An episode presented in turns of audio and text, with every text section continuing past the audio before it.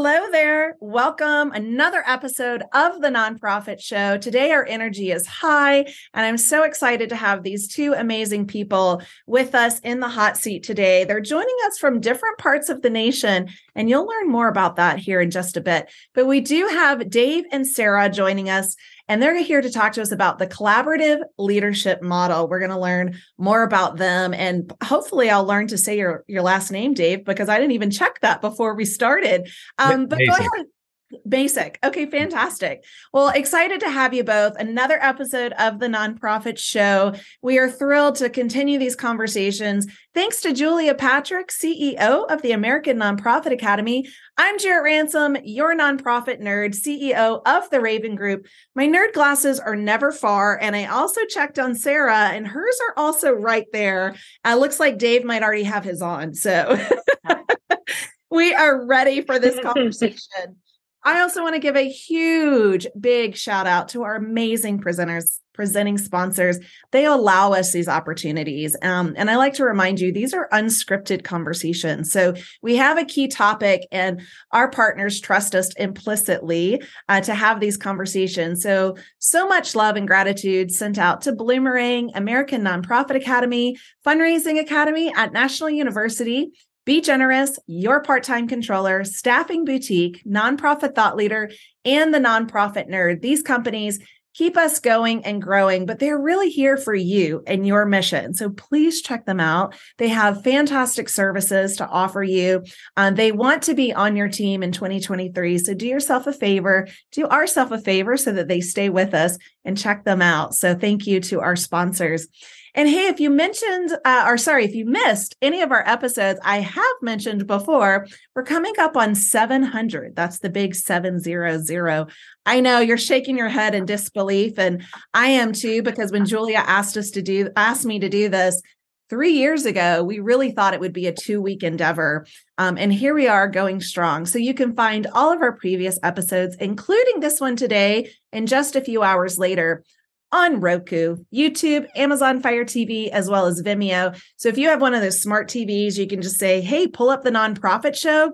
And we're larger than life, depending on the size of your TV, as well as podcast form. So listen to the nonprofit show wherever you stream your podcast, and you can hear this episode just a few hours um, after we we finish today's conversation.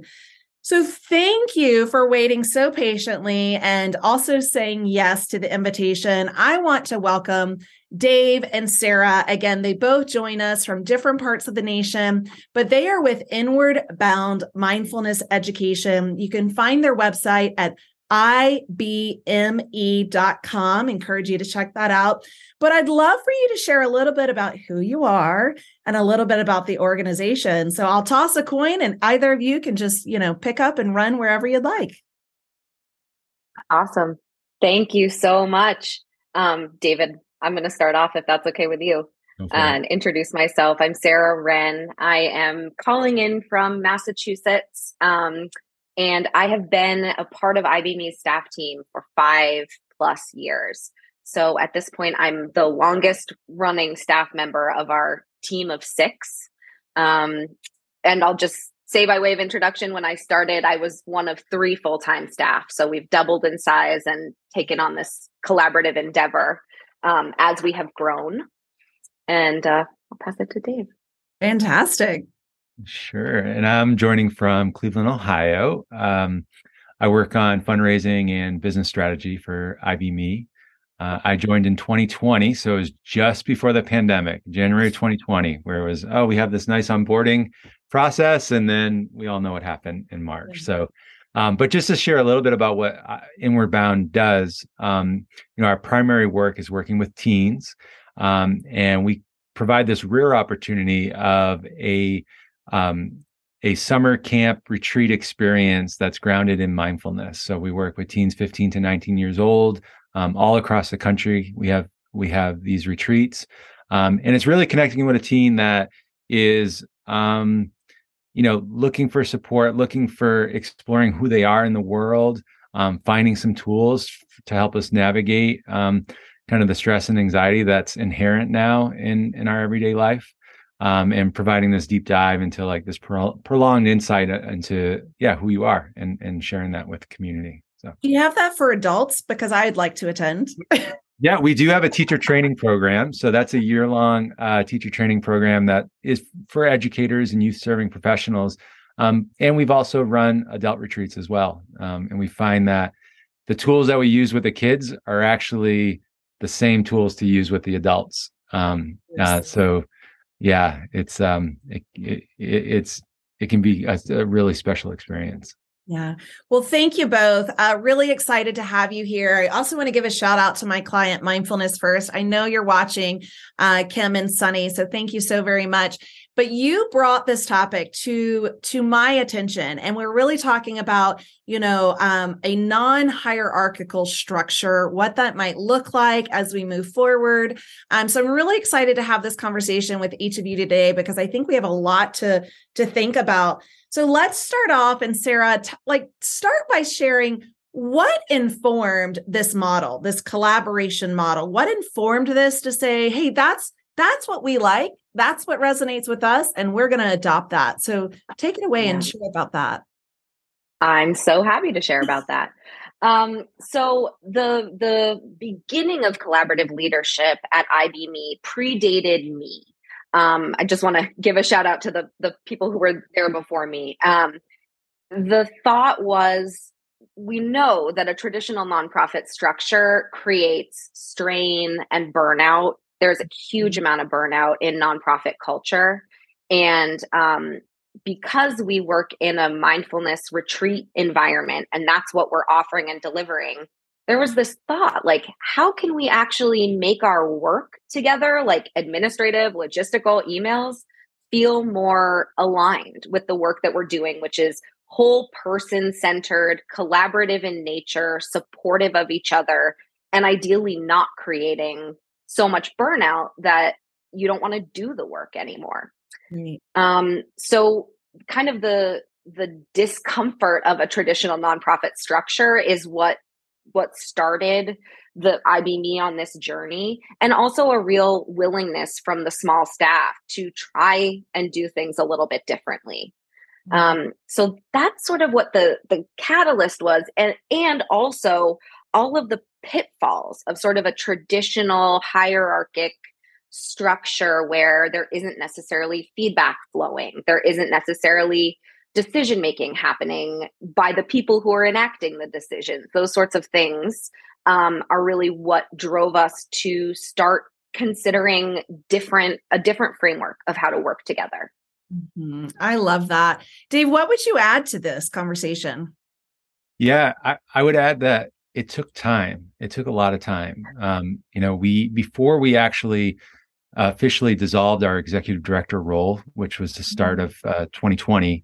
There was three years of kind of incubation and exploring and actually developing a system of of controls and flows that um, we were looking to embody. Um, and so my, I'll just share my own personal place in it was I that's when I joined. I was the first person hired under the new model where there was no executive director. Um, and I was coming from an organization where I was the executive director. So just to share a little bit about that perspective is that it was for me, you know, I was trying to um, integrate collaborative work into my previous role and just finding that there was limits within the actual system and the structure. Um, so I was actively not only looking, um, searching for this mission oriented work, but also this particular um, way of of uh, organizational operating model. Um, and so, you know, in that time, I'll just share that, you know, for me, it was so refreshing because, you know, to have these cleared, uh, which we'll get into as far as the the avenues of decision making, but also that, you know, through feedback, I could still have a view that you might have in an executive director role of kind of looking at the big picture um, but I could offer that up in a way where it was in, in the realm of feedback. And, you know, I'll just say too, like, as far as you know, non-hierarchical is appropriate. And I think it's important to know that there's still concentrations of power. So we're not, you know, the way I always talk about it is we don't have a one mountain peak. We have a whole range, a mountain range of of folks that are in, are, are in leadership.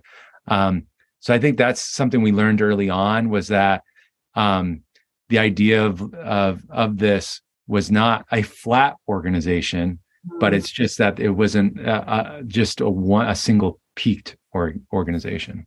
Thank you for that. I have again, this is unscripted, so I have a I have a very genuine question, but I want to what I consider the elephant in the room. How do funders respond to this, right? Because funder applications, proposals, they say, "Who's your executive director?" right? Like how do funders respond to this model? Yeah. So I can I can answer that just cuz I'm I'm in the funding uh yeah. fundraising realm for us. I would say it's it's growing. It, you know, we're we're seeing a lot now. If you, you kind of listen closely, you hear a lot of like co-executive director models kind of yes. popping up. Um, and I think some of our funders that are that work with our organization and are and are uh, connected to our mission are are in a place of like questioning, you know, current paradigm, what's new, what's going to serve kind of the society of the future. Um, so I th- I would say overall the receptivity has been positive with a lot of questions and and it's been on us to be really clear and transparently you know on our website in our grant mm-hmm. um, proposals to be very clear around what we're sharing today was what um, you know was the impetus for this model and getting a little bit into the weeds of how it works so that we can build that trust in that this is not only something that um, is interesting and innovative, but it's also a, a competitive advantage for us. So, um, well, try to make that case. Yeah. Yeah. Thank you for that. And, and I think that takes us so perfectly into the collaborative leadership um, and the five core systems. So, what are these systems? And I love, I just have to recognize and, and give a call out. I love that mountain range, you know, and that that really resonates with me. So, it's not that there's not decision makers, but it's like there's not one. There's not one that sits at the top. Um, so thank you for that. Again, for a visual person, I really appreciate that mountain range. So, what are the five core systems? So, decision making is one of them, and I think that's a great place to start. Just to give you a little idea of how how we do decision making, we are not operating on consensus. We actually aren't on aren't operating in that way which i think a lot of times when people hear collaboration they mm-hmm. think of um, you know some sort of consensus model we mm-hmm. distribute decision making among the, the staff team and um, some of our committees so part of our model in addition to our staff being collaborative we also realized in this process that david was talking about that we had to uh, restructure our board and how we thought about our community and our committees also who do we want to be making decisions and leading? Um, i think because the bulk of the decision making is held in the staff team that's the easiest way to describe it we operate our decision making on a um, a scaled system. So everybody every decision that has to be made at the organization has a one. The one is the decision maker. I am a programs person. So, for example, I am the one decision maker on um, what sort of communication we share with our staff before a retreat. Um, as the one, it's my job to make the decision, it's my responsibility to make the decision, and it's my responsibility to seek input from those who are twos and threes on that decision. So, as a staff team, we are um, regularly discussing who wants to be included in specific decisions and why. You know, if I'm making a decision that is going to impact marketing or in David's case, fundraising and resources, I really want to hear his input on the decision that I'm going to be making. Sure. Um, so we structure things one through five um, in our decision making, and we did we didn't invent this system of decision making. Um, Frederic Laloux's book, Reinventing Organizations, as well as Miki Kashtan's work um, in collaborative leadership, nonviolent communication, has really strongly informed our system. And I do think we get a little credit because we have really made it our own and it won't ever look the same at any other organization.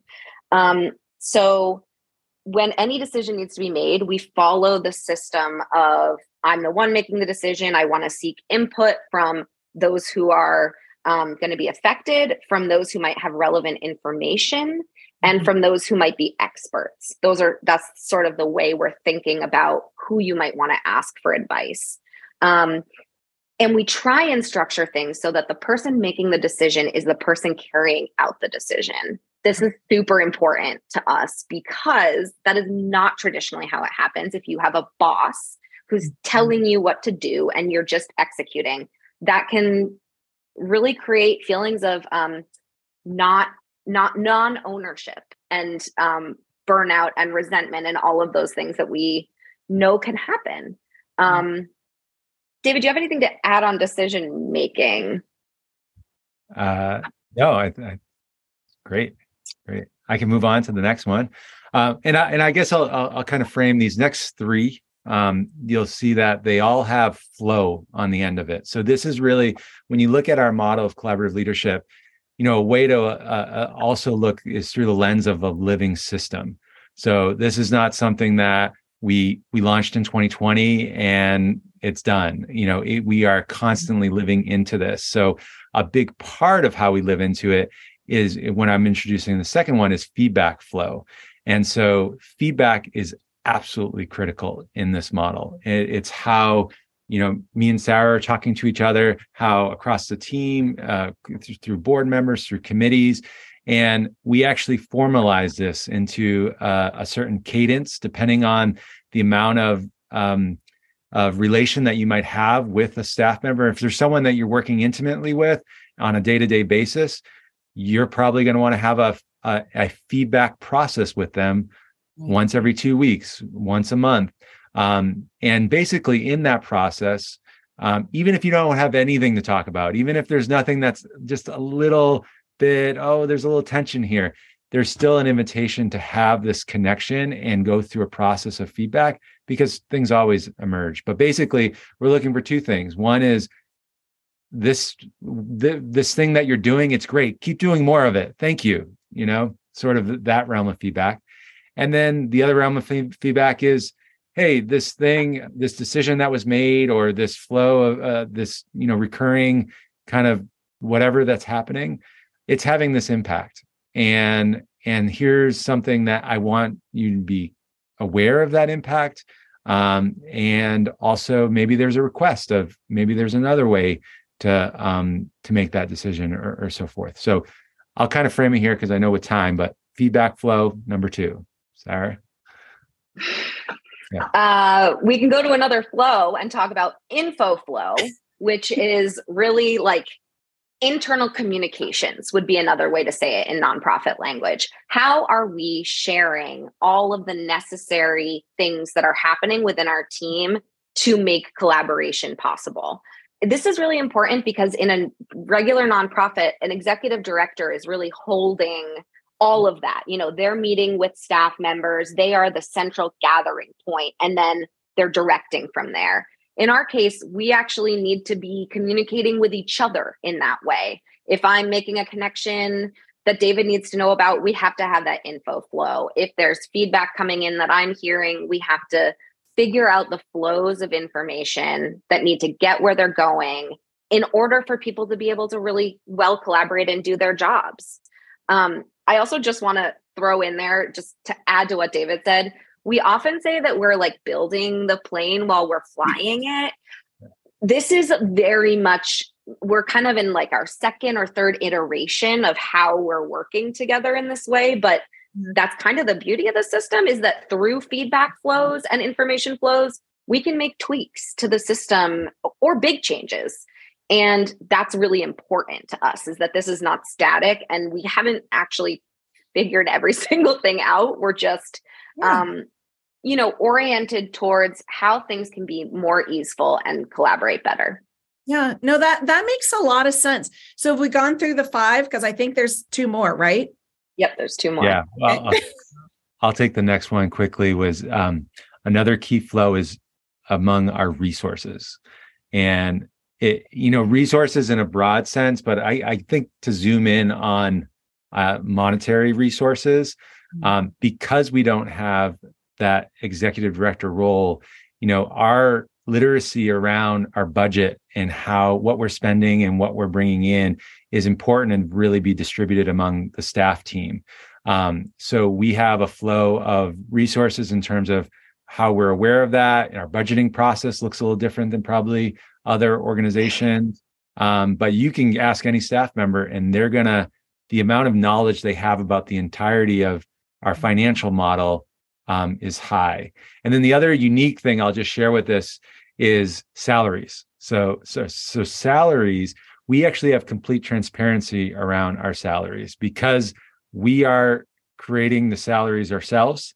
We have a six point criteria for how we each dis- how we each go through our own individual process of what our needs are, what the total budget availability are. We also include historical disadvantage and and, and privilege in in consideration for that, um, and we look to have 150 percent um, maximum range between the highest and lowest um, salary within the organization. Wow. So there's some pretty like radical things in that, but we have found that process to be extremely um, enlightening for just our overall holding and also our own relationships with each other to have that sense of transparency and vulnerability in terms of of money which can be always taboo around talking. That is very vulnerable. And I applaud you for that. I subscribe to transparency, financial transparency. In fact, you know, I'm asked often to share with my network when there's open positions for for di- different organizations across the nation. And, you know, I finally said only if you have the hiring range like that's the yeah. only way you know for for many yeah. reasons but i appreciate that so we have one more right so one more of the collaborative maybe the most fun of them all conflict engagement Ooh. is the fifth system which is you know this is a system where we are trying to really be real with each other and work with each other in a way that is meaningful and impactful and sometimes a feedback flow sometimes something is not going to completely be copacetic and that's when we can engage a process of discerning how we can rebuild trust and continue to work together or how can we mutually agree? How can we get to some sort of agreement about working together in the future? Um, and it's it's we're hoping with a conflict engagement system that we're being really clear about power because that's where conflict in organizations happens is or doesn't happen rather is when a person in power says this is how it's going to be and the person with less power has to just kind of absorb all of that and we're trying to do things differently to really bring bring more resources to when there is disagreement or conflict. Yeah. So who can who can recap those five? Because i want to make sure that we've captured them. Decision making i know is number one. Then we've got three flows right? Yes resource flow information flow and feedback, feedback flow. flow. And then the fifth one was the conflict. Yeah conflict, conflict. engagement. And just to frame it when the flow when those three flows break down or there's a lack of clarity around decisions being made that's when conflict arises. And conflict you know that can be a a tough word to kind of hold. It yeah. can be very you know subtle tension you know so it's not about you know and that and some of that can be already tended to in a feedback flow. So we're welcoming that. We we we we see conflict as good news because it's it's brought into the open and we have the resources to move through it and and reach deeper understanding. Well i feel like and this is an assumption but i feel like probably some of your core values are transparency and vulnerability right? And so i am assuming you have to lean into that to really make this make this work. So um yeah yeah, you sure do. And it's not easy. It's really, it's kind of an uphill, at least for me. I'll speak for myself in terms of feedback and conflict engagement specifically.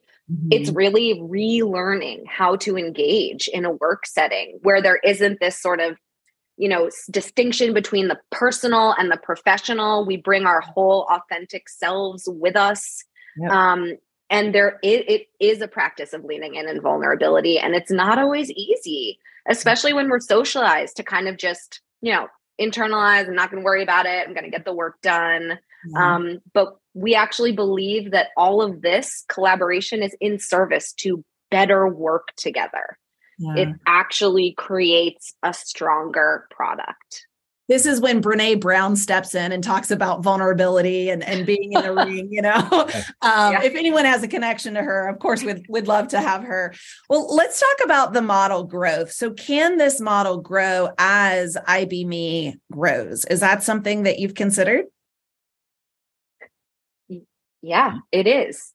I, I don't know if I ha- I feel like a, a really strong yes we can grow to be a hundred staff and have this exact yeah, model model but I feel like um, certainly the way of working in collaboration without one person, sort of the executive director in charge, is mm-hmm. scalable. Um, and there are lots of examples in uh, the two frameworks that I mentioned of reinventing organizations of huge collaborative organizations who have done distributed non hierarchic decision making.